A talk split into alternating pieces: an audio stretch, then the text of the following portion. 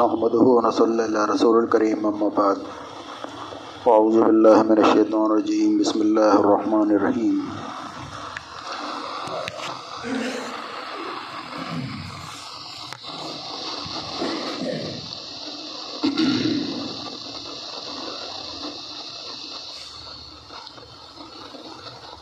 الذین آتیناہم الکتاب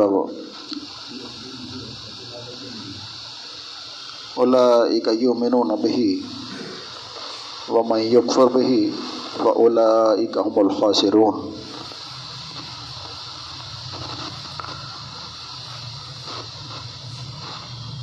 جن لوگوں کو ہم نے کتاب دی ہے وہ اسے اس طرح پڑھتے ہیں جیسا کہ پڑھنے کا حق ہے، وہ اس پر ایمان لاتے ہیں۔ یہ حقیقت میں ایمان لانے وہی لوگ ہیں جو تلاوت کا حق ادا کرتے ہیں، اور جو اس کے ساتھ کفر کا رویہ اختیار کریں وہی اصل میں نقصان اٹھانے والے ہیں۔ تو یہ دو ہفتے سے ٹاپک یہ چل رہا تھا کہ تلاوت کا حق کیا ہے،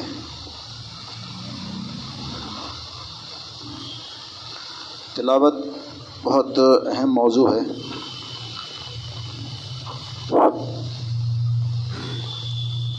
اس لیے بڑا تفصیل سے اس کو جو ہے میں نے بیان کیا ہے۔ آج تیسرا اور آخری درس ہوگا اس کے تعلق سے۔ آواز کم آ رہی ہے وہ صحیح ہے؟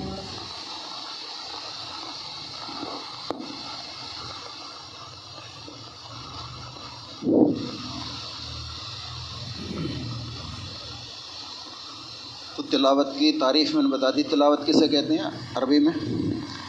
تلاوت کا مطلب ہوتا ہے، ایک تو معنی ہوتے ہیں اس کے پڑھنا، اور دوسرے معنی ہوتے ہیں پیروی کرنا، پیچھے پیچھے چلنا۔ تو اگر ہم پڑھنا بھی مان لیتے ہیں تو اس کا مطلب ہوتا ہے کہ اس طرح سے پڑھنا جیسے ہم نوٹس پڑھتے ہیں، نہ کہ کہانی کے طور پر پڑھنا کہ بس پڑھتے چلے جا رہے ہیں، بلکہ اسے نوٹس پڑھتے ہیں فکر کے ساتھ، اور جاننے کے لیے کہ اس میں کیا لکھا ہے، پھر جو کچھ اس میں لکھا ہوتا ہے اسے سمجھنے کے بعد پھر اس پہ عمل کرتے ہیں۔ تو ہمارے یہاں جو رائج ہو گیا ہے تلاوت کا مطلب، وہ سارا کا سارا زور اسی پہ ہو گیا ہے کہ عربی میں پڑھتے رہیں، اور سمجھایا بھی یہی جاتا ہے، اس کی فضیلتیں بھی بتائی جاتی ہیں۔ کیوں؟ کیونکہ ایک آیت اس کی آ گئی ہے، اللہ نے فرمایا کہ تلاوت کرو، اور حضور صلی اللہ علیہ وسلم نے فرمایا کہ ہر حرف پہ دس نیکی ملتی ہیں۔ تو اس وجہ سے سارا کا سارا زور ہمارا اس پہ آ گیا ہے کہ اس کی تلاوت یوں ہی کی جائے، اور تلاوت کا مقصد عربی پڑھنا ہم نے لے لیا ہے، اور یہی ہمیں آج تک سمجھایا جا رہا ہے۔ اس کو سمجھنے کی، غور و فکر کرنے کی بات اگر کی بھی جاتی ہے تو بس سرسری طور سے یوں ہی گزر جاتے ہیں کہ ہاں پڑھنا کا، سمجھنے کا بھی اس کا اپنا ایک حق ہے، اور اس کا اور زیادہ ثواب ہے، اسے بھی ثواب ہی سے جوڑ دیا جاتا ہے۔ حالانکہ قرآن ثواب کے لیے نہیں آیا، ثواب ملتا ہے اس بات پہ ذرا توجہ دیں، اس کا بڑا الٹا مطلب نکال لیا جاتا ہے۔ قرآن ثواب کے لیے نہیں آیا کہ اس کے پڑھ کے ثواب ملے گا، حالانکہ اس پہ ثواب ملتا ہے، پڑھنے پہ ہر حرف پہ دس نیکی ملتی ہیں، لیکن اس کے نزول کا مقصد یہ نہیں ہے کہ اس کو پڑھ کے ثواب کمایا جائے۔ اس کا مقصد ہے کتاب ہدایت ہے، یہ اس سے ہدایت حاصل کرنی ہے، یہ روشنی ہے، فرقان ہے، یہ آیتیں آ جائیں گی ابھی۔ تو یہ کیا ہے؟ روشنی، راہ دکھانے والی ٹارچ کی طرح سے، اور رحمت ہے، شفا ہے، دلوں کے امراض کی شفا ہے، بیماریوں کی شفا بھی ہے یہ، لیکن اصل اللہ تعالیٰ نے فرمایا کہ تمہارے دلوں کے امراض کی شفا ہے۔ دلوں کے امراض کا مطلب دل دھڑکنا، ہارٹ اٹیک، دل کی کمزوری، یہ نہیں ہے۔ یہ تو ہزار پانچ سو روپے میں خرچ ہو جاتے ہیں تو ٹھیک ہو جاتا ہے، ہارٹ اٹیک بھی ہو جائے تو دو چار لاکھ روپے میں صحیح ہو جاتا ہے، یہ کوئی بڑی بیماری نہیں ہے۔ یہ بہت بڑے مقصد کے لیے آیا تھا۔ دلوں کے امراض وہ ہوتے ہیں جو دلوں میں دنیا کی محبت بیٹھ جاتی ہے،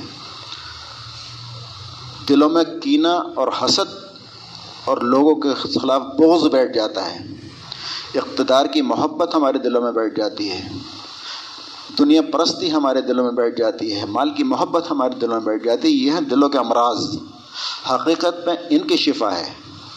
اگر کوئی چھوٹے چھوٹے فائدے لینا چاہتا ہے، نزلہ بخار کے علاج کرانا چاہتا ہے تو وہ بھی کام دیتا ہے۔ یہ یہ آدمی کا اپنا اپنا ظرف ہے، کون کیا لینا چاہتا ہے۔ تو کوئی چھوٹے ہی فائدے لینا چاہتا ہے تو چھوٹے فائدے بھی اس سے ملتے ہیں، لیکن یہ ایسے ہی ہے جیسے توپ سے مکھی مارنا۔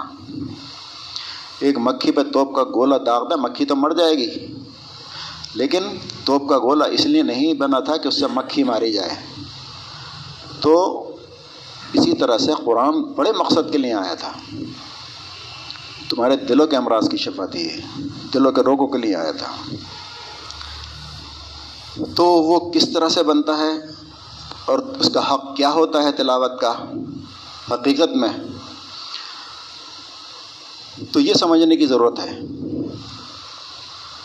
جو چیز ہمارے ذہنوں میں بٹھا دی گئی ہے، کتنا بھی سمجھا لو، کتنی بھی آیتیں بتا دو، لوٹ گھوم کے پھر وہیں آ جاتا ہے انسان کہ پڑھنے میں بھی تو ثواب ہے۔ بے شک پڑھنے میں ثواب ہے، اس لیے نہیں آیا تھا کہ آپ اس سے ثواب کمائیں پڑھ پڑھ کے۔ یہ ثواب ایک ایکسٹرا انعام ہے۔ ثواب آپ صلی اللہ علیہ وسلم نے بتایا اس پہ ثواب ہے، ہر ہر پیدا سنے کی، یہ کہ ایکسٹرا انعام ہے۔ اصل قیمت وہ نہیں ہے اس کی کہ ہر حرف دس نیکی ملتی ہے، یہ کوئی اس کی ویلیو نہیں ہے حقیقت میں، یہ چھوٹا سا فائدہ ہے۔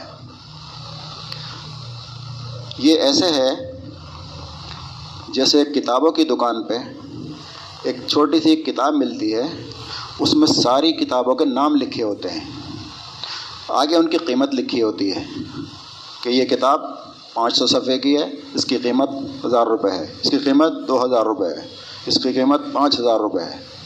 لیکن وہ جو چھوٹا سا کتاب جو ہوتا ہے اس کی قیمت ہوتی ہے صرف دس روپیے۔ اصل قیمت تو ان چیزوں کی ہے، ان کتابوں کی ہے جو اس کے اندر لکھی ہوئی ہیں۔ اسی طرح سے اصل قیمت، اصل ثواب جو ہے ان اعمال کا ہے جو اس کے اندر لکھے ہوئے ہیں۔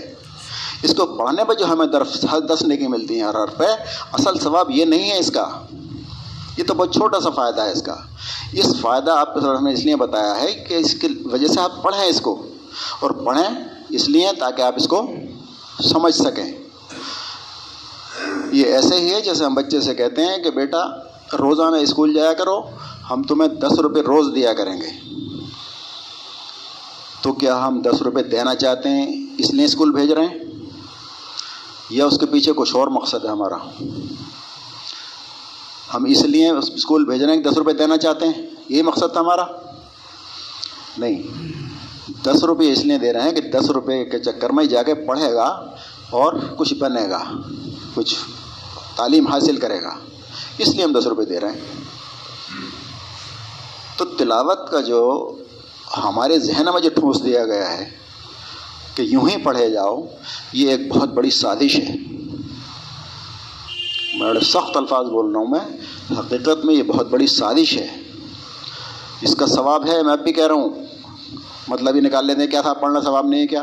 میں کہہ رہا ہوں ثواب ہے، ہر حرف پر دس نیکی ملتی ہیں، آپ صلی اللہ علیہ وسلم نے فرمایا تو ملتی ہیں، لیکن اس لیے نہیں آیا تھا یہ ہر حرف پر دس نیکی کمانے کے لیے، یہ تو بہت بڑے بڑے فائدے کے لیے آیا تھا، جہنم سے بچانے کے لیے آیا تھا۔ یہ جو نیکیاں ہیں، کتنی نیکیوں پہ جنت ہے؟ ایک کروڑ، دو کروڑ، دس کروڑ، کتنی نیکیوں پہ جنت ہے؟ جنت ایک نیکی کے بھی دے جاتا اللہ تعالیٰ، بہت بڑی نیکی بھی ہوتی ہیں، بہت چھوٹی چھوٹی نیکی بھی ہوتی ہیں، اور نیکی ڈیلیٹ ہونے میں کوئی دیر نہیں لگتی۔ آپ صلی اللہ علیہ وسلم نے فرمایا صحابہ کرام سے کہ میری امت کا مفلس یعنی غریب کون ہے؟ صحابہ کرام فرما دیا کہ جیسے وہ مال دولت نہ ہو، جس کے پاس درہم دینار نہ ہو، سیدھی سی بات جو ہم کہتے وہی ہو۔ صحابہ کرام نے کہا، آپ نے فرمایا نہیں، میری امت کا غریب وہ ہوگا جو بہت ساری نیکیاں لے کے جائے گا، نیکی کے انبار لگے ہوں گے، پہاڑ کے برابر جیسے نیکیاں ہوں گی اس کے پاس، لیکن اس کے معاملات درست نہیں ہوں گے۔ جب اس کا حساب کتاب شروع ہوگا، لوگ آتے جائیں گے کہ میرے اس نے مجھے گالی دی تھی، اتنی نیکی دے دو، تھپڑ مارا تھا میرے نیکی دے دو، میری زمین دبا لی تھی ایک بارش، اتنی نیکی دے دو۔ لوگ آتے رہیں گے، نیکی بڑھتے رہیں گے، نیکی ختم ہو جائیں گے، لوگوں کی لائن ختم نہیں ہوگی۔ پھر لوگ آئیں گے، پھر کیا ہوگا؟ ان کے گناہ اس کے اوپر ڈال دیے جائیں گے، جہنم میں پھینک دیا جائے گا۔ تو نیکی کے انبار لگا بھی لیا آپ نے اور دین کو نہیں سمجھے. حقیقت میں دین کیا ہے، اللہ تعالیٰ چاہتا کیا ہے، تو یہ نیکی کے چٹے لگانے سے فائدہ نہیں ہوگا. تو حقیقت میں قیمت کیا ہے، اس کی قیمت جو اس کے اندر ہے وہ ہے. تو ابھی سے آپ سمجھیں.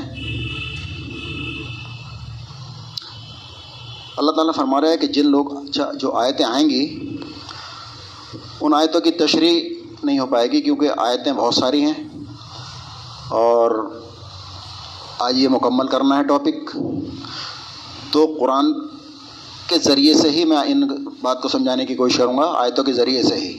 ان کی تشریح میں لگیں تو ایک دو آیتوں کی تشریح ہو پائے گی، پھر جیسے اسے ایک آیت کی تشریح میں تین ہفتے ہو گئے تو ان کی تشریح نہیں ہوگی، بلکہ سرسری طور سے یہ آیت جو بات ٹاپک چل رہا ہے اس ٹاپک کے تعلق سے کیا کیا آیتیں قرآن میں آئی ہیں، کیا کیا اللہ تعالیٰ فرماتا ہے، وہ اس کی آیتیں میں پڑھوں گا.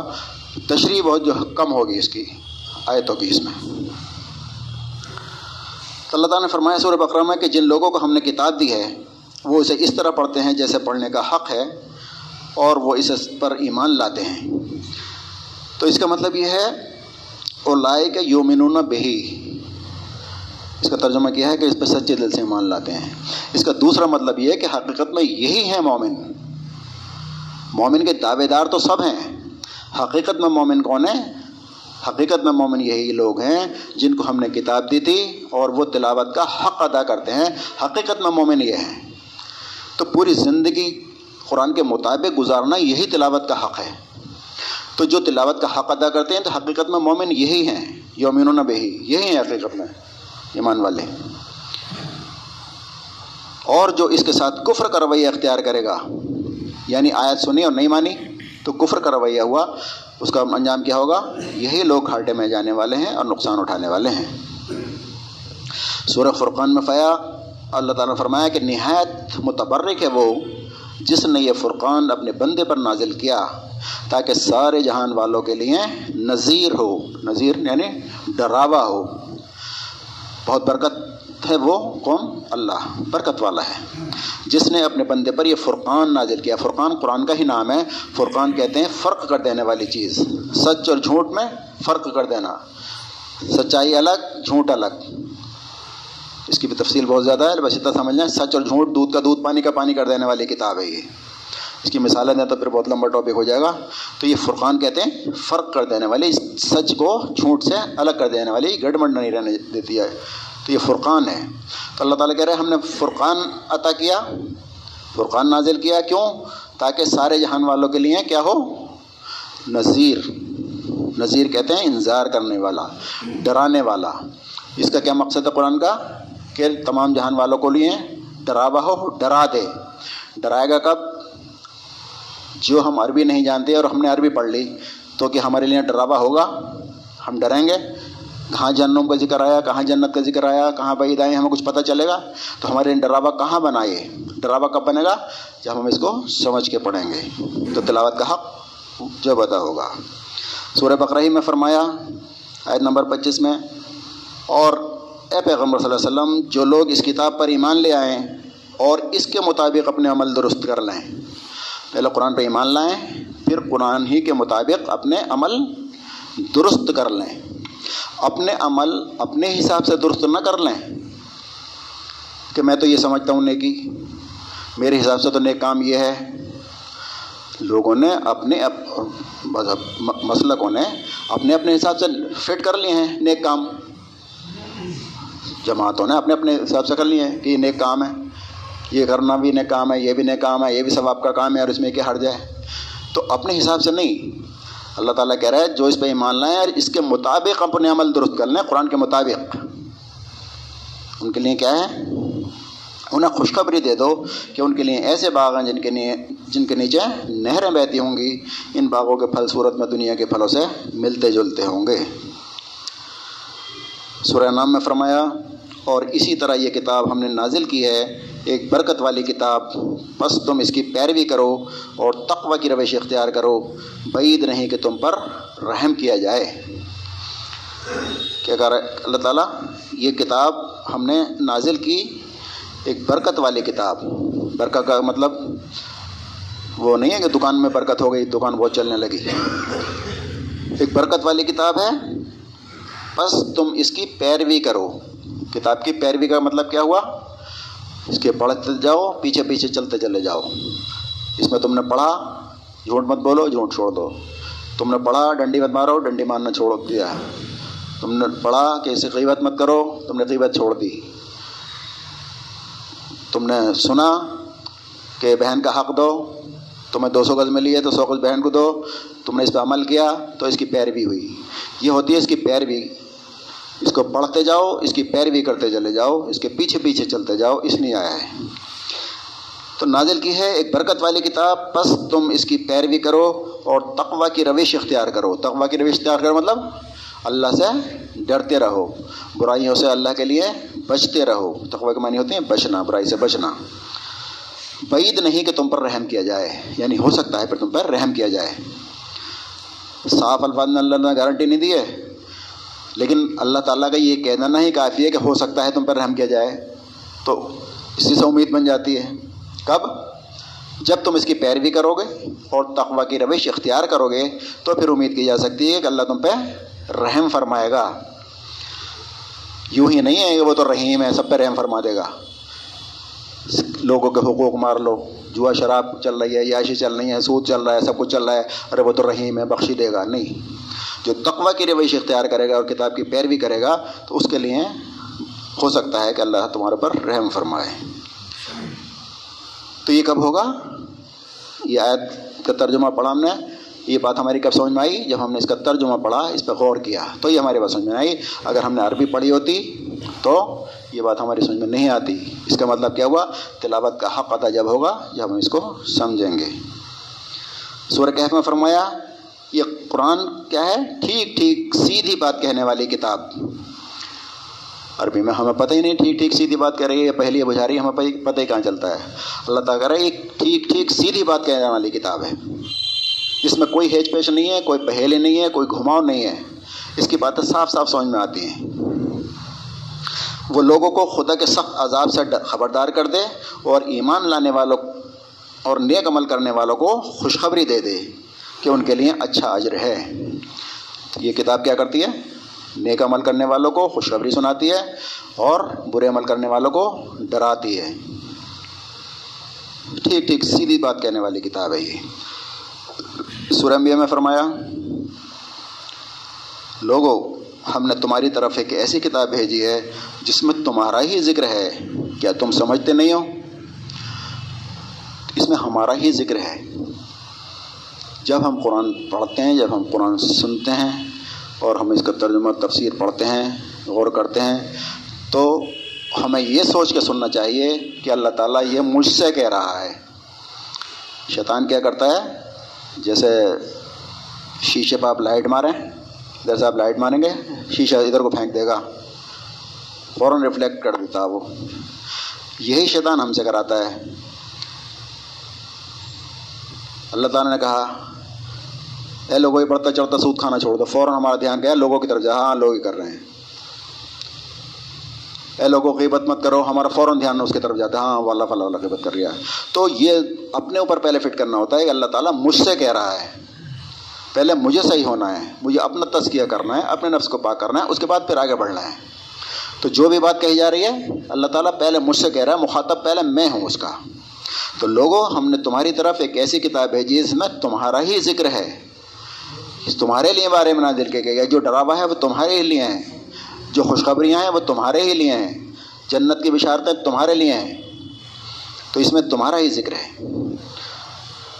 اور فرمایا کہ قریب آ گئے ہیں لوگوں کے حساب کا وقت، اور لوگ ہیں کہ غفلت میں منہ موڑے ہوئے ہیں. لوگوں کے حساب کا وقت قریب آ گیا ہے اور لوگ ہیں کہ غفلت میں پڑے ہوئے ہیں. ہر انسان یہ سمجھ رہا ہے میں جو میں کون سا مر رہا ہوں، ابھی روز مرتے ہوئے دیکھتے ہیں، ایکسیڈنٹ میں مر گیا، ہارٹ اٹیک میں مر گیا، روز ہم دیکھ رہے ہیں جوان جوان لوگوں کو مرتے ہوئے دیکھتے ہیں، لیکن ہمارے اوپر اثر نہیں ہوتا. ہم کیا سمجھتے ہیں؟ یہی تو مر گیا، میں کون سا مر رہا ہوں.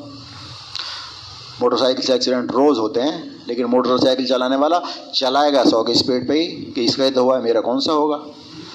ہارٹ اٹیک اسی کا تو ہے، میرا کون سا ہونے والا ہے، جبکہ کسی کے موت کا کوئی بھروسہ نہیں ہے، اور جس دن موت آ گئی اس کے لیے قیامت ہو گئی، اس کا حساب کا وقت قریب آ گیا، اس کو تو جنت کی کھڑکیاں یا دوزخ کی کھڑکیاں جو ہے قبر میں کھل جانے والی ہیں، عذاب اور شروع ہونے جانے والا ہے اس پہ قبر کا، یا جنت کی کھڑکیاں کھل جانے والی ہیں، مرتے یہ کام ہو جانے والا ہے. تو اللہ تعالیٰ فرما رہا ہے کہ قریب آ گئے ہے لوگوں کے حساب کا وقت. اگر دس پانچ سال بیس سال ہیں بھی تو اس کی حیثیت کیا ہے دس بیس سال کی؟ پچھلی زندگی اٹھا کے دیکھے تو ہمیں لگتا ہے ابھی تو ہم نے کچھ بھی نہیں دیکھا، پتہ ہی نہیں چلا پچاس سال کیسے گزر گئے. ایسے دس بیس اور بھی گزر جائیں گے، پتہ بھی نہیں چلے گا ہمیں. تو قریب آ گیا ہے لوگوں کے حساب کا وقت، اور لوگ ہیں کہ غفلت میں پڑے ہوئے ہیں. تو آج ہر انسان غفلت میں جی رہا ہے، غافل ہے اللہ کی طرف سے، قرآن کی طرف سے، آخرت کی طرف سے غافل ہے. سورہ انعام میں فرمایا، پھر اللہ تعالیٰ بیزاری کا اظہار کرتا ہے.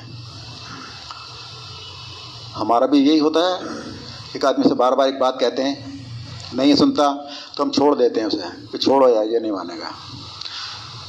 تو اللہ تعالیٰ کہہ رہے ہیں چھوڑو ان لوگوں کو جنہوں نے اپنے دین کو کھیل اور تماشا بنا رکھا ہے، اور جنہیں دنیا کی زندگی فریب میں مبتلا کیے ہوئے ہے، دھوکے میں ڈالے ہوئے ہے.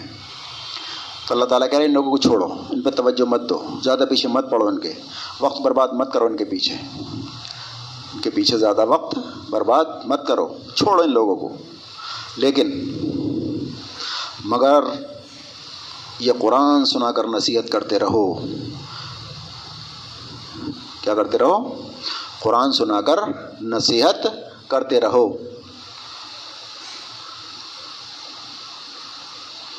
تو اگر اس کی میں عربی پڑھوں تو کچھ نصیحت ہوگی؟ کچھ بھی نہیں ہوگی. نصیحت کب ہوگی؟ جب اس کا ترجمہ بتایا جائے گا، جب آپ کو بتایا جائے گا کہ اللہ تعالیٰ نے یہ فرمایا ہے، تبھی تو نصیحت ہوگی. تو تلاوت کا کب ادا ہوگا؟ جب ہم اس کو سمجھیں گے، اس پہ غور کریں گے، پھر اس پہ عمل کریں گے. عربی پڑھنے سے تلاوت کا حق ادا نہیں ہوتا. تو چھوڑو ان لوگوں کو جنہوں نے اپنے دین کو کھیل تماشا بنا رکھا ہے، اور جنہیں دنیا کی زندگی نے فریب میں مبتلا کر رکھا ہے. ہاں مگر یہ قرآن سنا کر نصیحت کرتے رہو، تنبیہ کرتے رہو، کہیں کوئی شخص اپنے کیے کرتوتوں کے وبال میں گرفتار نہ ہو جائے، اور گرفتار بھی اس حال میں ہو کہ اللہ سے بچانے والا پھر کوئی حامی اور مددگار اور کوئی سفارشی اس کے لیے نہ ہو. یعنی جب گرفتار ہو جائے گا وہ، تو اسے کوئی بچانے والا نصیب نہیں ہوگا، اللہ کے علاوہ کوئی سہارا نہیں ہوگا. قیامت کے دن اللہ تعالیٰ نے فرمایا اس دن بادشاہت اللہ کی ہوگی، سفارشی کوئی نہیں ہوگا، دوست دوست کے کام نہیں آئے گا، بیوی بھی بھاگے گی، بھائی بھاگے گا، باپ ماں بیٹے سب ایک دوسرے سے بھاگیں گے، کوئی کسی کا پرسان حال نہیں ہوگا، کسی کو کوئی کسی کا کام نہیں آئے گا. دنیا بھر کے برابر سونا اتنا ہی اور لے آؤ، وہ بھی فدیے میں دے گا، چھوٹنا چاہے تو چھوٹ نہیں سکے گا، اللہ کے علاوہ کوئی سہارا نہیں ہوگا اس دن. تو اللہ تعالیٰ فرماتا ہے یہ کتاب سنا کر، قرآن سنا کر نصیحت کرتے رہو. پہلے کہا چھوڑو انہیں، زیادہ وقت برباد مت کرو. اس کا مطلب یہ ہے کہ زیادہ اپنا وہ مت کرو وقت برباد، لیکن قرآن سنا کر نصیحت کرتے رہو. تعلقات بھی خراب مت کرو، نہ ان سے دوستیاں رکھو، ان کے ساتھ نہ اٹھنا بیٹھنا، دوستیاں یہ مت رکھو ان سے. اتنا تعلق رکھو کہ تم انہیں قرآن سنا سکو، اس کے را... اتنے راستے تمہارے لیے کھلے رہنے چاہیے.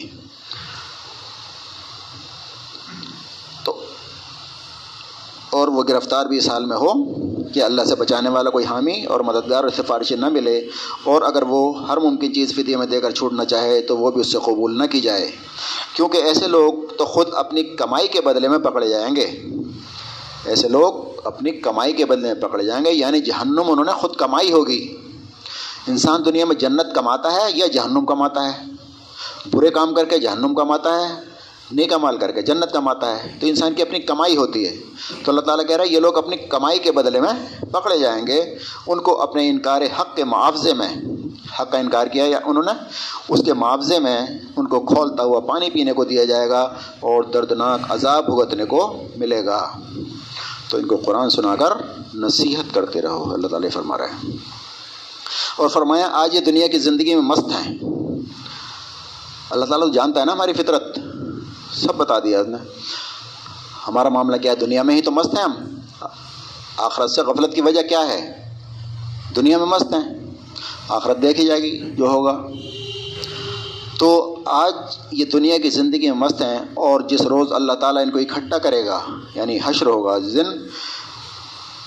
تو یہی دنیا انہیں ایسے محسوس ہوگی کہ گویا محض گھڑی بھر کے لیے جان پہچان کرنے کے لیے ٹھہرے تھے۔ اس وقت معلوم ہو جائے گا کہ فی الواقع سخت کھاٹے میں رہے وہ لوگ جنہوں نے اللہ کی ملاقات کو جھٹلایا اور ہرگز وہ راہ راست پر نہ تھے۔ تو اس دن یہ بات طے ہو جائے گی کہ انہوں نے اللہ کی آیت کو جھٹلایا تھا، یعنی سن کر اس پر کان نہیں دھرا تھا، اس پر عمل نہیں کیا تھا، عملاً اللہ کی آیت کو انہوں نے جھٹلا دیا تھا۔ تو یہ چیز اس دن طے ہو جائے گی جن لوگوں کو اللہ تعالیٰ اکٹھا کرے گا۔ سورہ زخرف میں فرمایا، اب کیا اے نبی صلی اللہ علیہ وسلم تم بہروں کو سناؤ گے یا اندھوں اور سری گمراہی میں پڑے ہوئے لوگوں کو راہ دکھاؤ گے؟ یعنی جو لوگ دنیا کی زندگی میں مست ہیں، آخرت کی انہیں فکر ہی نہیں ہے، بالکل بھولے ہوئے ہیں آخرت کو، موت کو بھولے ہوئے ہیں، جو سننا ہی نہیں چاہتے، اپنے کان بند کر لیے ہیں حق بات کے لیے، اپنی آنکھیں بند کر لی ہیں حق دیکھنے کے لیے، اپنے دلوں پہ پردے ڈال لیے ہیں، غلاف چڑھا لیے ہیں کہ حق بات اس میں گھستی ہی نہیں ہے۔ تو اللہ تعالیٰ کہہ رہا ہے کہ کیا تم بہروں کو سناؤ گے یا اندھوں کو سری گمراہی میں پڑے لوگوں کو راستہ دکھاؤ گے؟ تم بہرحال اس کتاب کو مضبوطی سے تھامے رہو۔ اللہ تعالیٰ کہہ رہا ہے اب ان میں جو بہرے ہیں وہ تمہاری بات نہیں سنیں گے، یعنی جو دل کے بہرے ہیں، کانوں سے تو آواز آتی ہے لیکن وہ دل میں نہیں اترتی۔ تو اللہ تعالیٰ کہہ رہا ہے تم بہرحال اس کتاب کو مضبوطی سے تھامے رہو۔ مضبوطی سے تھامنے کا کیا مطلب ہے؟ ایسا کر کے کس کے پکڑ لیں؟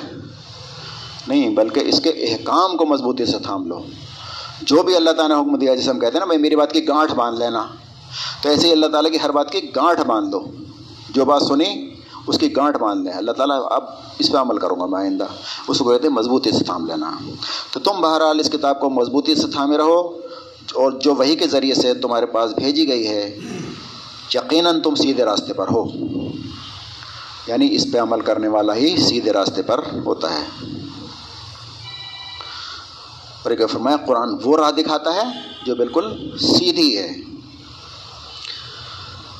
اور کامیابی ہم دنیا میں تلاش کرتے ہیں۔ کہاں کہاں تلاش کرتے ہیں؟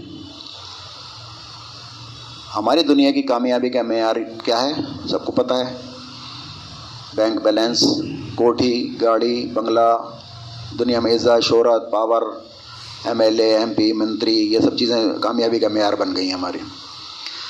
لیکن اللہ تعالیٰ بتا رہا ہے اصل میں کامیابی کہتے کسے ہیں، اور ہم بھی کہتے ہیں زبان سے، ہم بھی کہتے ہیں ہم بھی کہتے ہیں کہ صحابہ کرام سے زیادہ کامیاب جماعت نہ دنیا میں پیدا ہوئی اور نہ پیدا ہوگی۔ ہر آدمی ہم میں تو یہی کہتا ہے۔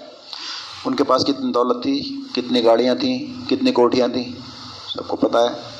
کچھ تھے جو دور جہالت میں باغ تھے، ان کے پاس ایمان لانے کے بعد بھی باغ تھے۔ کچھ لوگوں نے اللہ تعالیٰ نے بزنس میں ترقی دی تھی، ورنہ اکثریت کا حال یہ تھا کہ غریبی تھے، فاقے ہوتے تھے، لیکن پھر بھی کامیاب تھے وہ۔ ہم بھی مانتے ہیں اس بات کو۔ تو کامیابی قائم ہے، کامیابی اللہ تعالیٰ بتا رہا ہے اصل کامیابی ہوتی کیا ہے۔ اللہ تعالیٰ نے فرمایا سورہ آل عمران آیت نمبر ایک سو پچاسی میں، آخر کار ہر شخص کو مرنا ہے۔ یہ ہم بھی جانتے ہیں، ہر شخص کو مرنا ہے، اور تم سب اپنے پورے پورے اجر قیامت کے دن پانے والے ہو، یعنی پورا کا پورا حساب تم کو ملنے والا ہے۔ ایک ایک عمل کا، چھوٹے سے چھوٹا عمل جو بھی ہے تمہیں دکھا دیا جائے گا، اچھا بھی اور برا بھی۔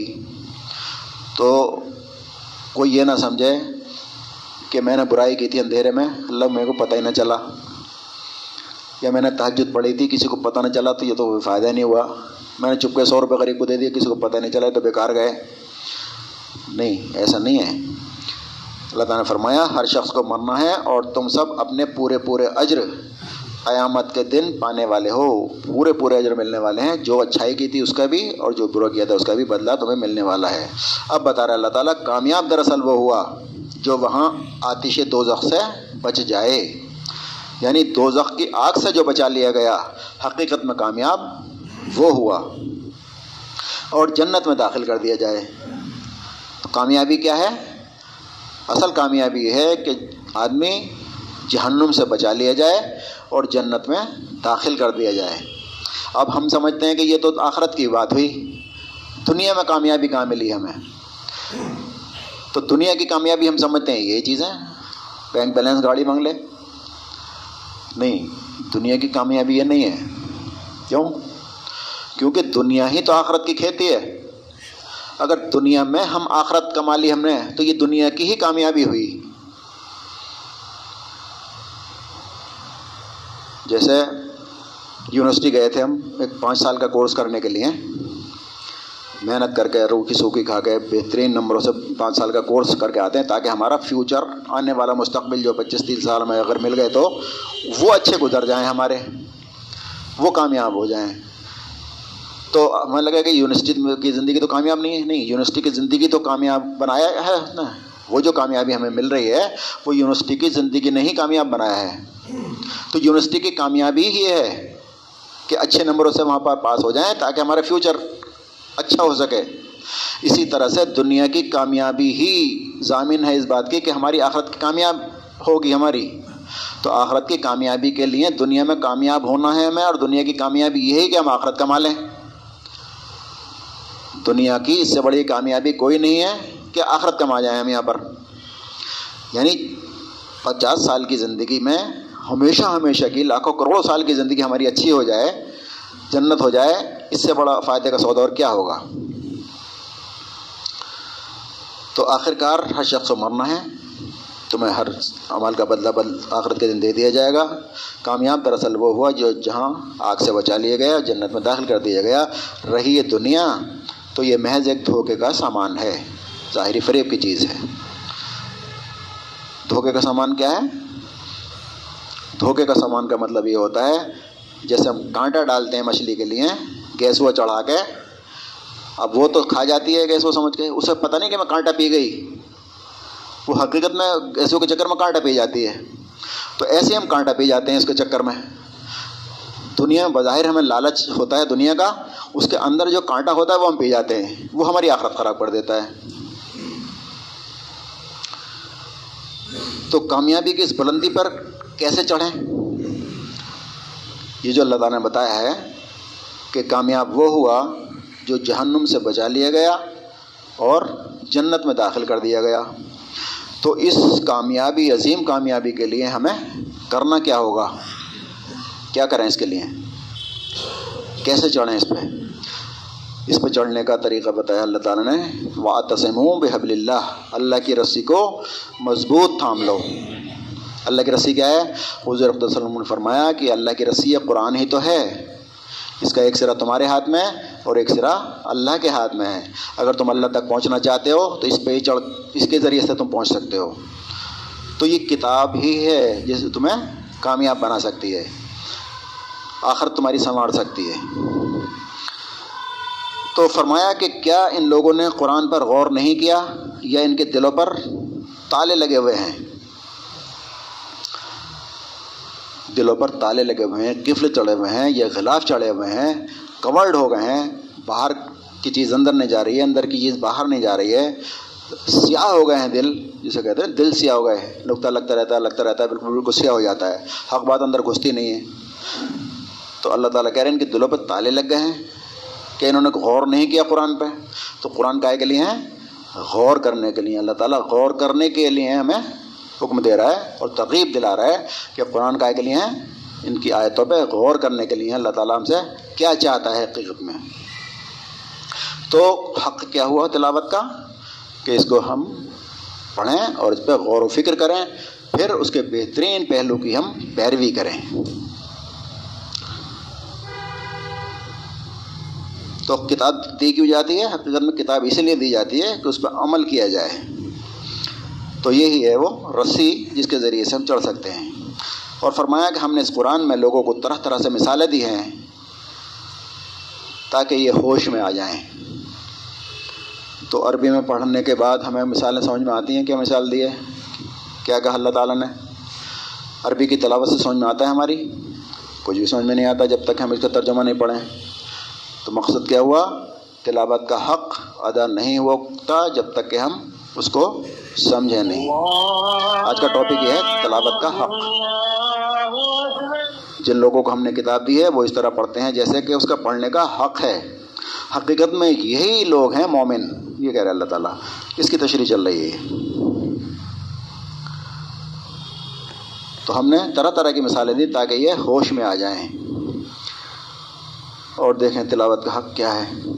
فرمایا سورہ زمر میں کہ ایسا قرآن جو عربی زبان میں ہے جس میں کوئی ٹیڑھ نہیں ہے تاکہ یہ لوگ برے انجام سے بچیں. تو برے انجام سے کیسے بچیں گے؟ عربی پڑھ کے.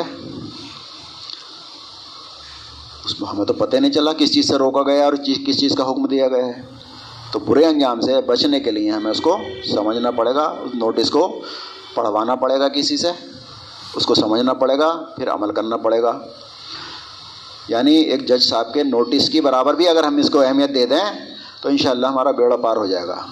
ویسا کوئی مقابلہ نہیں اللہ تعالیٰ کے نوٹس کا, لیکن اتنا بھی وہ دے دیں ہم.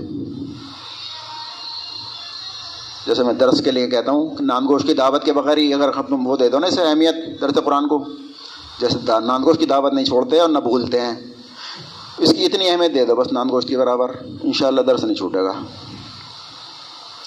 تو ایسا قرآن جو عربی زبان میں ہے. عربی زبان میں کیوں کہہ رہا ہے اللہ تعالیٰ؟ عربوں کی زبان عربی تھی تو اللہ تعالیٰ کہہ رہے تمہاری ہی زبان میں بھیجا ہے ہم نے یہ, تاکہ تم اسے اچھی طرح سے سمجھ سکو, تاکہ برے انجام سے بچ سکو. اور فرمایا ہم نے اسے نازل کیا ہے قرآن بنا کر عربی زبان میں تاکہ تم اہل عرب اس کو اچھی طرح سے سمجھ سکو. عرب میں قرآن نازل ہوا اس لیے عربی میں. لندن میں ہوتا ظاہر ہے انگلش میں ہوتا, ہندوستان میں ہوتا تو ہندی میں ہوتا. اللہ تعالیٰ نے فرمایا ہم نے جب بھی رسول بھیجا انہی کی زبان میں بھیجا. تو عربی میں اس لیے آیا تھا کہ عرب عرب مخاطب سے سب سے پہلے ان کو سمجھانی تھی بات. اب ہمیں سمجھنی ہے تو ہمیں اپنی زبان میں تو سمجھنا ہوگا. یا تو ہم عربی سیکھیں, اور ہمیں عربی سیکھنی چاہیے, قرآن کا یہ حق بنتا ہے ہمارے اوپر. انگلش سیکھ لیتے ہیں, ہندی سیکھ لیتے ہیں, میتھ سیکھ لیتے ہیں, ساری چیزیں سیکھ لیتے ہیں, باہر کی زبانیں سیکھ لیتے ہیں.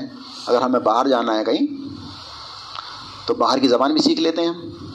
جب باہر جانا ہے ڈپلوما کر لیا, قائم رومن میں کر لیا, فلاں میں کر لیا, تو باہر کی زبانیں بھی سیکھ لیتے ہیں. لیکن ہمیں اوپر جانا ہے, اوپر کی بھی زبان سیکھ لیں, اس کی ہمیں فکر نہیں ہوتی. چلو نہیں سیکھی تو کم سے کم ترجمہ تو پڑھنا جو ہمارے لیے کر دیا گیا ہے علماء کرام نے. تو ہم نے اسے نازل کیا ہے قرآن بھی بنا کر تاکہ تم اسے اچھی طرح سے سمجھ سکو. تو کہے کے لیے ہیں سمجھنے کے لیے. اور اے محمد صلی اللہ علیہ وسلم اسی طرح ہم نے اسے قرآن عربی بنا کر نازل کیا اور اس میں طرح طرح سے تنبیہات کی ہے.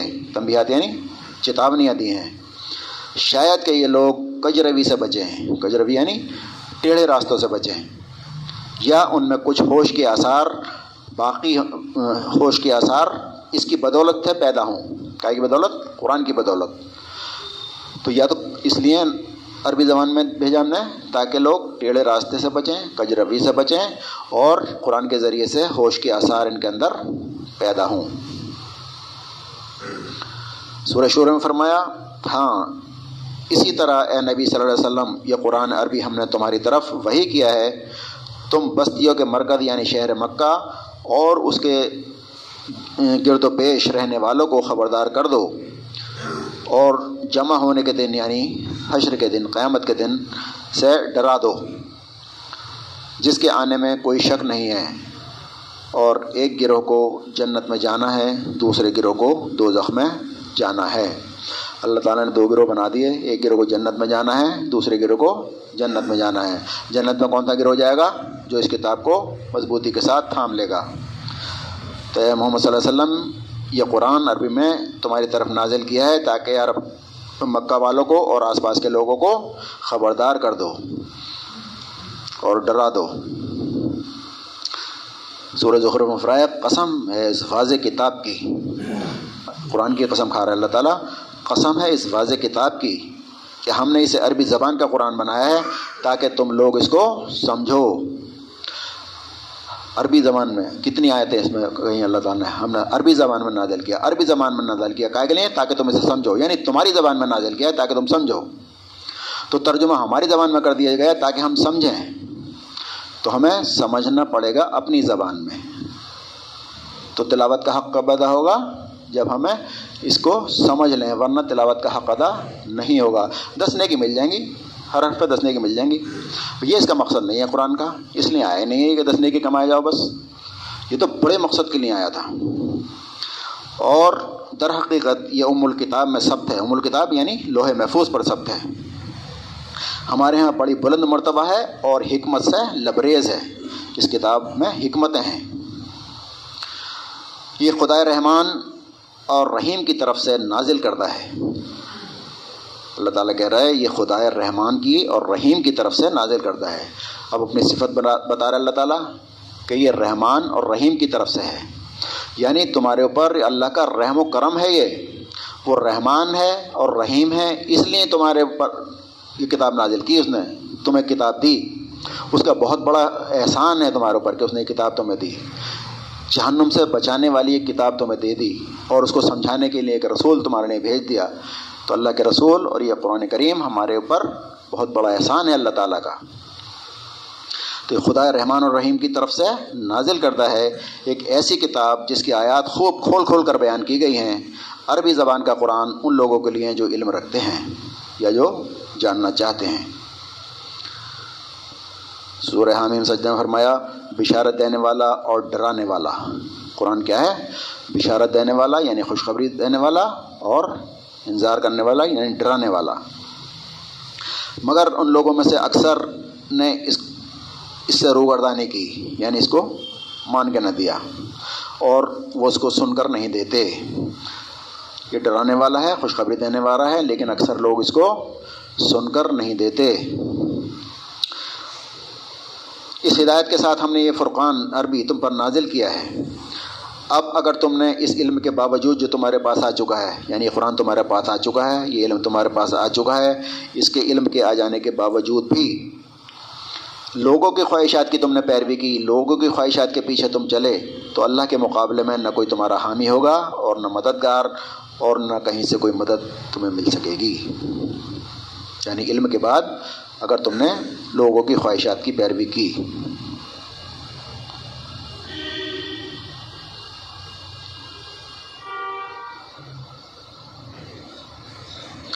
اور جو ڈھیٹ لوگ ہوتے ہیں، سمجھنے کے بعد، ایک تو ہوتا ہے لوگ انہوں نے سنا ہی نہیں، جانتے نہیں ہیں، یا کچھ لوگ ہوتے ہیں کہ انہوں نے سن لیا، ترجمہ پڑھ لیا، تفسیر پڑھ لی، سمجھ گئے بات، ڈھیٹ ہوتے ہوئے۔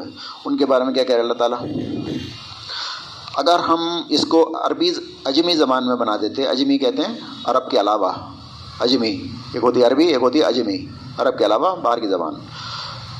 تو اللہ تعالیٰ کہہ رہا ہے ہم اس کو عجمی زبان میں بنا کر بھیجتے تو یہ لوگ کہتے کیوں نہ اس کی آیات کھول کھول کر بیان کی گئی، کہ عجیب بات ہے، کلام عجمی ہے اور مخاطب یعنی سننے والے عربی ہیں، ان سے کہو کہ یہ قرآن ایمان لانے والوں کے لیے تو ہدایت ہے اور شفا ہے، یعنی جو اس پہ ایمان لے آئیں ان کے لیے تو ہدایت اور شفا ہے، مگر جو لوگ ایمان نہیں لاتے ان کے لیے ان کے کانوں کی ڈالٹ ہے اور آنکھوں کی پٹی ہے، یعنی ان کی آنکھوں کی پٹی، آنکھیں پردہ پڑ جاتا ہے اور کانوں میں ڈالٹ لگ جاتی ہے، ان کو کوئی فائدہ نہیں دینے والا جو ڈھیٹ لوگ ہوتے ہیں۔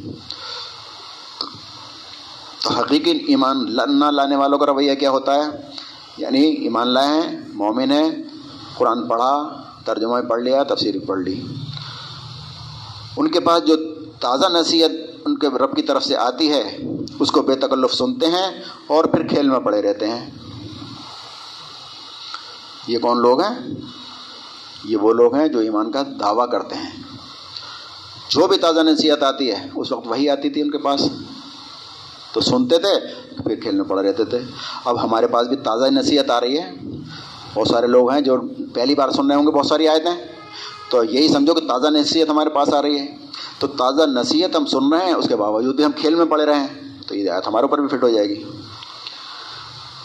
تو ان کے پاس جو تازہ نصیحت آتی ہے ان کے رب کی طرف سے، اس کو بے تکلف سنتے ہیں اور کھیل میں پڑے رہتے ہیں۔ اور فرمایا یہودی کہتے ہیں کہ عیسائی کے پاس کچھ نہیں، عیسائی کہتے ہیں یہودیوں کے پاس کچھ نہیں ہے، حالانکہ دونوں کتاب پڑھتے ہیں۔ دیوبندی کہتے ہیں بریلویوں کے پاس نہیں، بریلوی کہتے ہیں دیوبندی کے پاس کچھ نہیں، حالانکہ دونوں کتاب پڑھتے ہیں، وہی والی بات ہے۔ اور اسی قسم کتابیں ان لوگوں کے پاس بھی ہیں جن کے پاس کتاب کا علم نہیں ہے، اور یہ اختلاف جن میں یہ مبتلا ہیں اس کا فیصلہ اللہ تعالیٰ قیامت کے روز کر دے گا، یعنی کون صحیح تھا اس دن فیصلہ ہو جائے گا. یہاں تو سب دعوے کر رہے ہیں. اور سورہ نساء میں فرمایا ہم نے ان لوگوں ان لوگوں کو بھی دیکھا، تم نے ان لوگوں کو دیکھا جنہیں کتاب کے علم کا کچھ حصہ دیا گیا تھا اور وہ خود ضلالت کے خریدار بنے ہوئے ہیں اور چاہتے ہیں کہ تم بھی راستہ گم کر دو. یعنی کچھ لوگ ہیں جو ضلالت کے خریدار بنے ہوئے ہیں، راستے سے بھٹکے ہوئے ہیں، دین کا کاروبار کر رہے ہیں اور چاہتے یہ ہیں کہ تم بھی اپنا راستہ گم کر دو اور ضلالت کے راستے پہ آ جاؤ، گمراہ ہو جاؤ. سورہ آل عمران فرمایا تم نے دیکھا نہیں کہ جن لوگوں کو کتاب کے علم میں سے کچھ حصہ ملا ہے، یعنی کتاب کا علم رکھتے ہیں، ان کا حال یہ ہے کہ انہیں جب کتاب الہی کی طرف بلایا جاتا ہے تاکہ وہ ان کے درمیان فیصلہ کرے تو ان میں سے ایک گروہ اس سے پہلو تہی کر جاتا ہے، یعنی کنی کاٹ جاتا ہے اور اس فیصلے کی طرف آنے سے منہ پھیر جاتا ہے. کتاب کا علم ہے، جانتے ہیں، لیکن جب بلایا جاتا ہے انہیں آؤ کتاب کی طرف، آؤ قرآن سے فیصلہ کریں، آؤ حدیث سے فیصلہ کریں، تو کنی کاٹ کے نکل جاتا ہے. وہ نہیں چاہتا کہ قرآن حدیث کے ذریعے ہمارا فیصلہ کیا جائے. تو یہ بات پچھلے ہفتے آئی تھی. اللہ تعالیٰ نے فرمایا کہ نبی صلی اللہ علیہ وسلم یہ دعویٰ کرتا ہے ایمان کا کہ ہم ایمان لائے اللہ کے رسول پر اور اللہ پر اور آخرت پر، لیکن اپنے فیصلے کرانے جاتے ہیں طاغوت کے پاس، کفر کے پاس. سورہ اعراف میں فرمایا پھر اگلی نسلوں کے بعد ایسے ناخلف لوگ ان کے جانشین ہوئے، یعنی ان کی جو اولادیں تھیں، ایسے ناخلف لوگ جانشین ہوئے جو کتاب الہی الہی کے وارث ہو کر، یعنی اللہ کی کتاب کے وارث تھے، اس دنیا دنا کے فائدے سمیٹتے ہیں اور کہہ دیتے ہیں کہ توقع ہے کہ ہمیں معاف کر دیا جائے گا. ہمارا حال بھی یہی ہے. کتاب کے وارث ہیں، ہم قرآن کے وارث ہیں، لیکن دنیا کے فائدے ہم سمیٹ رہے ہیں اور کہتے کیا ہیں کہ ہمیں امید ہے کہ اللہ تعالیٰ ہمیں معاف کر دے گا. وہی بات کر رہے اللہ تعالیٰ. اگلی نسلوں کے بعد ایسے نخلف پیدا ہوئے جو دنیا دانا کے فائدے سمیٹتے ہیں اور کہہ دیتے ہیں کہ ہمیں امید ہے کہ اللہ تعالیٰ ہمیں معاف کر دے گا، اور اگر وہی متاع دنیا پھر سے سامنے آ جاتی تو پھر لپک کر لے لیتے ہیں. کیا ان لوگوں نے کہ ان سے کتاب کا عہد نہیں لیا جا چکا ہے کہ اللہ کے نام پر وہی بات کہیں جو حق ہو؟ اب علماء علماء کے نام ایک آیت اللہ تعالیٰ پیش کر رہے ہیں علماء کا نام لے کر. اے ایمان والو، ان اہل کتاب کے اکثر علماء اور درویشوں کا حال یہ ہے کہ وہ لوگوں کے مال باطل طریقے سے، ناجائز طریقے سے کھاتے ہیں. اے ایمان والو، ان اہل کتاب کے اکثر عالموں اور درویشوں کا حال یہ ہے کہ وہ لوگوں کے مال باطل طریقوں سے کھاتے ہیں اور انہیں اللہ کی راہ سے روکتے ہیں. دردناک سزا کی خوشخبری دے دو ان کو جو سونے اور چاندی جمع کر کے رکھتے ہیں اور انہیں اللہ کی راہ میں خرچ نہیں کرتے. تو لوگوں کے مال ناجائز طریقے سے علماء کھاتے تھے، اور حضور نے فرمایا کہ تم ان لوگوں کی پیروی کر کے رہو گے. ان کے علماء کی پیروی ہمارے علماء کریں گے، ان کے عوام کی پیروی ہماری عوام کرے گی. تو لوگوں کے مال ناجائز طرح سے کھائے جاتے ہیں. اور جب ان کے پاس اللہ کی طرف سے کوئی نبی آیا اس کتاب کی تائید کرتا ہوا اور تصدیق کرتا ہوا جو ان کے پاس پہلے سے موجود تھی، یعنی تورات اور انجیل، تو ان اہل کتاب میں سے ایک گروہ نے کتاب کو اس طرح پسے پش ڈال دیا گویا کہ وہ جانتے ہی نہیں ہیں. کتاب کو پسے پش ڈال دیا. پسے پش ڈالنے کا مطلب کیا ہے؟ یعنی ان کے احکامات کو پسے پش ڈال دیا. احکامات ان کے سامنے ہے ہی نہیں کہ کتاب ہم سے کیا چاہتی ہے، کیا کہتی ہے. ہمارے اپنے مسائل ان سے معلوم کریں، پوچھیں، ہمارے سامنے ہے ہی نہیں. وہ پسے پش ڈالنے کا مطلب یہ نہیں پیٹھ ہو گئی، بلکہ یہ ہے کہ احکامات اس کو پسے پش ڈال دیا ہم نے. جب قرآن تمہارے سامنے پڑھا جائے تو اس کو توجہ سے سنو اور خاموش رہو، شاید کہ تم پر رحم کیا جائے. قرآن پڑھا جائے، توجہ سے سنو، شاید تم پر رحم کیا جائے. تو یہ قرآن جب پڑھا جاتا ہے، اب اس کی تشریح اگلی آیت میں آ جائے گی. لوگوں ایک مثال دی جاتی ہے، غور سے سنو. جن معبودوں کو تم نے خدا کو چھوڑ کر پکارتے ہو وہ سب مل کر ایک مکھی بھی پیدا کرنا چاہیں تو نہیں کر سکتے، بلکہ اگر مکھی ان سے کوئی چیز لے کے چھین کر لے جائے تو اس کو چھڑا بھی نہیں سکتے. مدد چاہنے والے بھی کمزور اور مدد کرنے والے بھی کمزور. تو ایک ہی لفظ اللہ تعالیٰ نے دونوں جگہ بولا ہے، فاستمعوا لہ، یعنی غور سے سنو. وہاں بھی اللہ تعالیٰ کہہ رہا ہے جب قرآن پڑھ جائے تو غور سے سنو.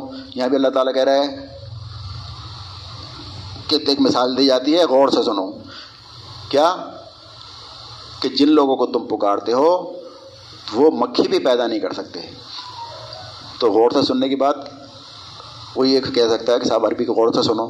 نہیں, یہ بات بھی غور سے سنو, ایک ہی لفظ اس میں آیا ہے کہ وہ مکھی بھی پیدا نہیں کر سکتے. یہ بات کب سمجھ میں آئے گی ہماری؟ جب ہم اس کو سمجھیں گے. اچھا, ٹائم ہو گیا, پھر بھی اسے پورا کر دوں میں دو چار منٹ میں. ابلیس کے کچھ ایجنٹ اس کو سننے سے روکتے ہیں. اللہ تعالیٰ حکم دے رہے ہیں قرآن کو سننے کا, لیکن کچھ لوگ ہیں اس کو سننے سے روکتے ہیں. کچھ ڈائریکٹ روکتے ہیں اور کچھ انڈائریکٹ روکتے ہیں. جو ڈائریکٹ روکتے ہیں قرآن مت سنو, صاف صاف کہتے ہیں. کچھ گھما پھرا کے روکتے ہیں. دونوں کی مثالیں تھی اللہ تعالیٰ نے. یہ منکرین حق کہتے ہیں, یعنی حق کا انکار کرنے والے, کہتے ہیں کہ اس قرآن کو ہرگز نہ سنو, اور جب یہ سنایا جائے تو اس میں خلل ڈالو, شاید تم اس طرح سے غالب آ سکتے ہو. یعنی ان کو قرآن سے روک دو, انہیں قرآن مت سننے دو, تو تم ان پر غالب آ سکتے ہو. یہ پھر کمزور ہو جائیں گے. اگر یہ قرآن سے جڑ گئے تو پھر طاقتور ہو جائیں گے, مضبوط ہو جائیں گے, کہ دنیا کی قوم ان پر غالب نہیں آ سکتی. تو یہ تو ڈائریکٹ روکتے ہیں قرآن سے. آج بھی روک روک رہے ہیں, آج ہمارے بھائی روک رہے ہیں. تو یہ تو وہ ڈائریکٹ روکنا. اور فرمایا ان کافروں کو ہم سخت عذاب میں کا مزہ چکھا کر رہیں گے, اور جو بدترین حرکات یہ کرتے ہیں ان کا پورا کا پورا بدلہ دے دیا جائے گا. اب انڈائریکٹ طرح سے کیسے روکتے ہیں, گھما پھرا کے کیسے روکتے ہیں قرآن سے؟ اللہ تعالیٰ نے فرمایا اور انسانوں میں سے کوئی ایسا بھی ہے جو کلام دل فریب خرید کر لاتا ہے تاکہ لوگوں کو اللہ کے راستے سے علم کے بغیر بھٹکا دے اور اس کے راستے کی دعوت کو مذاق میں اڑا دے. ایسے لوگوں کے لیے سخت ذلیل کرنے والا عذاب ہے. جب حضور صلی اللہ علیہ وسلم دعوت دے رہے تھے تو کافروں میں تھا ایک شخص تھا, اس کا نام یاد نہیں رہا. تو اس نے کہا کہ تم مجنو کہتے ہو, مجنو بھی نہیں ہے, شاعر کہتے ہو, شاعر بھی نہیں ہے. کچھ تو یہ تو کوئی چیز تمہاری ثابت نہیں ہوتی. سب جانتے ہیں شاعر کسے کہتے ہیں, مجنو کسے کہتے ہیں. یہ تمہاری چیزیں چلنے والی نہیں ہیں, بلکہ میں کرتا ہوں اس کا علاج. تو وہ جا کے کس سے کہانیاں لایا اور طوائفیں لایا, ناچنے گانے والیاں, تاکہ یہ سننا ہی چاہتے ہیں تو کلام کے مقابلے میں ایک پیرالل چیز اس نے لا کے رکھ دی کہ لو یہ قصے کہانیاں سنو اور گانے سنو. تو یہ ہے طریقہ اس کا, اسے ہٹانے کا, کہ اچھا کچھ سننا چاہتے ہو تمہاری دلچسپی سننے میں, تو یہ سنو گانے. تو گانے بجانے والی وہ لے کے آیا تھا. تو یہ ہے انڈائریکٹ روکنا. آج اس کی جگہ کیا ہے ہمارے پاس؟ ہمارے پاس ٹی وی ہے اور موبائل ہے, جو ہمارے ہاتھوں میں تھما دیا گیا ہے کہ تم کلام پڑھنا چاہتے ہو, نہیں یہ پڑھو.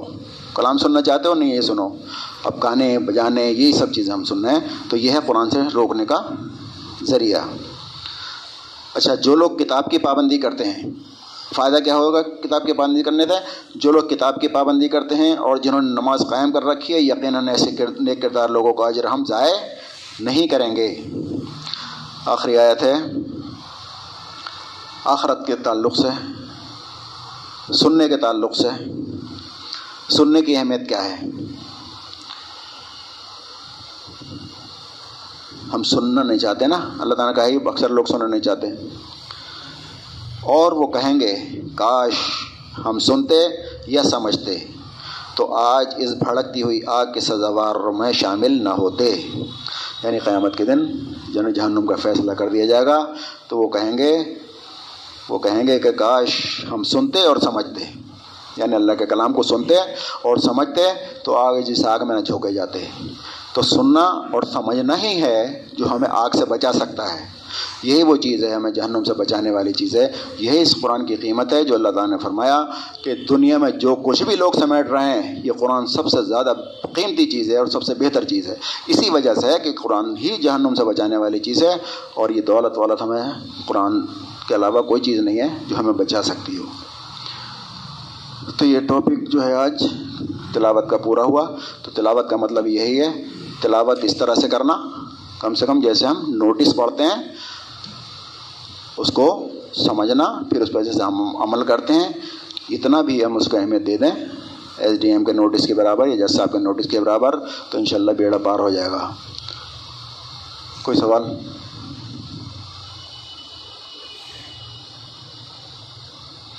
نہیں. اللہم صلی علی محمد وعلی آل محمد کما صلیت علی ابراہیم وعلی آل ابراہیم انک حمید مجید. اللہم بارک علی محمد وعلی آل محمد کما بارکت علی ابراہیم وعلی آل ابراہیم انک حمید مجید.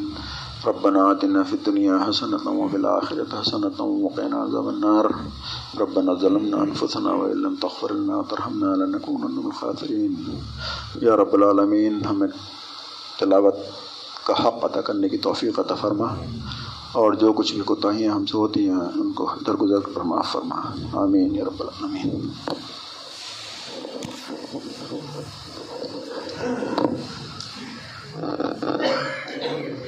کوشش کریں ساڑھے چھ بجے آ جائیں.